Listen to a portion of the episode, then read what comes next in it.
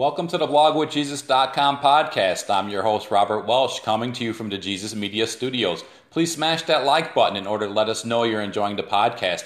On today's show, we're going to be talking about the law of supply, so let's get started.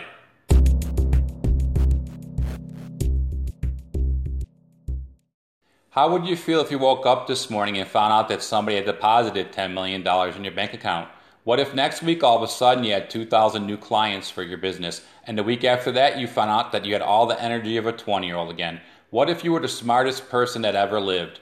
Well, there is more than $10 million in the world and more than 2,000 clients in the world, and all the energy that there ever was and ever will be is equally present in all places at all times. You just have to release that energy through your desires. You don't have to be smart in order to win in life, you just have to be effective. There are many smart people who are not winning in life because they are not effective. Again, you just have to be effective in order to win in life.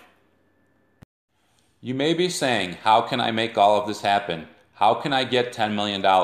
How can I get 2,000 new clients? How can I create energy through my desires? And how can I be effective? The answer is you need to look to the Creator and not to the creation. The Bible says, For every animal of the forest is mine, and the livestock on a thousand hills. Psalms 50:10. God is the source of all man's substance, but you have to believe this. The whole world is governed by laws that God has put into place, and all great thinkers know this. There is no lack of anything in the world, but an infinite supply.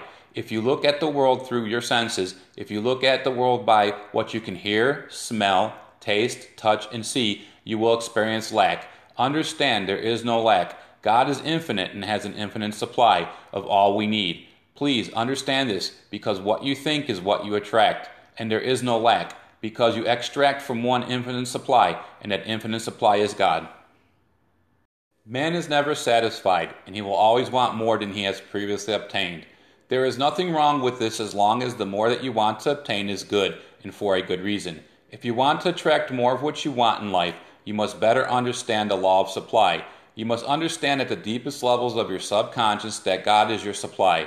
But most people cannot believe something unless they see it. The Bible says, Taste and see that the Lord is good. Psalm 34 8. I submit to you that you must believe this in order to see it manifest in your life. When Thomas Edison invented the light bulb, people thought it was still better to use candles and lanterns. But when people changed their beliefs about what was a better source of light, they began to use the light bulb. It was not God that was stopping them from having a better source of light, but their own beliefs. Where there is no demand, there will be no supply. You must demand to have a better life in order to have your desires supplied. If you are having trouble with this concept, you must educate yourself to a higher state of thinking. When you can think and realize more abundance, you will receive more abundance. The supply of what you need is greater than the demand that you are placing on it. You must place a demand on what you want in order for it to be supplied.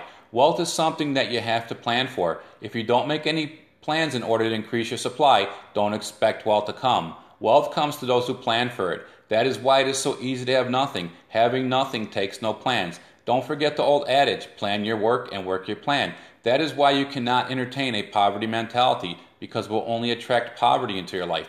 Keep your heart with all diligence, for out of it is the wellspring of life. Proverbs 4:23. Remember, my God shall supply all your needs according to his riches and glory in Christ Jesus. Philippians 4:19. We never like to close our program without giving you the opportunity to make Jesus the Lord of your life. Would you pray with me? Say, Lord Jesus, I repent of my sins. Come into my heart. I make you my Savior and Lord. Friends, if you prayed that prayer, I believe you got born again. Keep God first place in your life. I believe He's going to take you further than you ever dreamed. I hope you believed on Jesus today. Remember to evangelize, disciple, and encourage so the world will know Jesus. And don't forget to share this podcast with others. This is Robert Welsh for blogwithjesus.com, and I will see you on the next podcast. Blessings.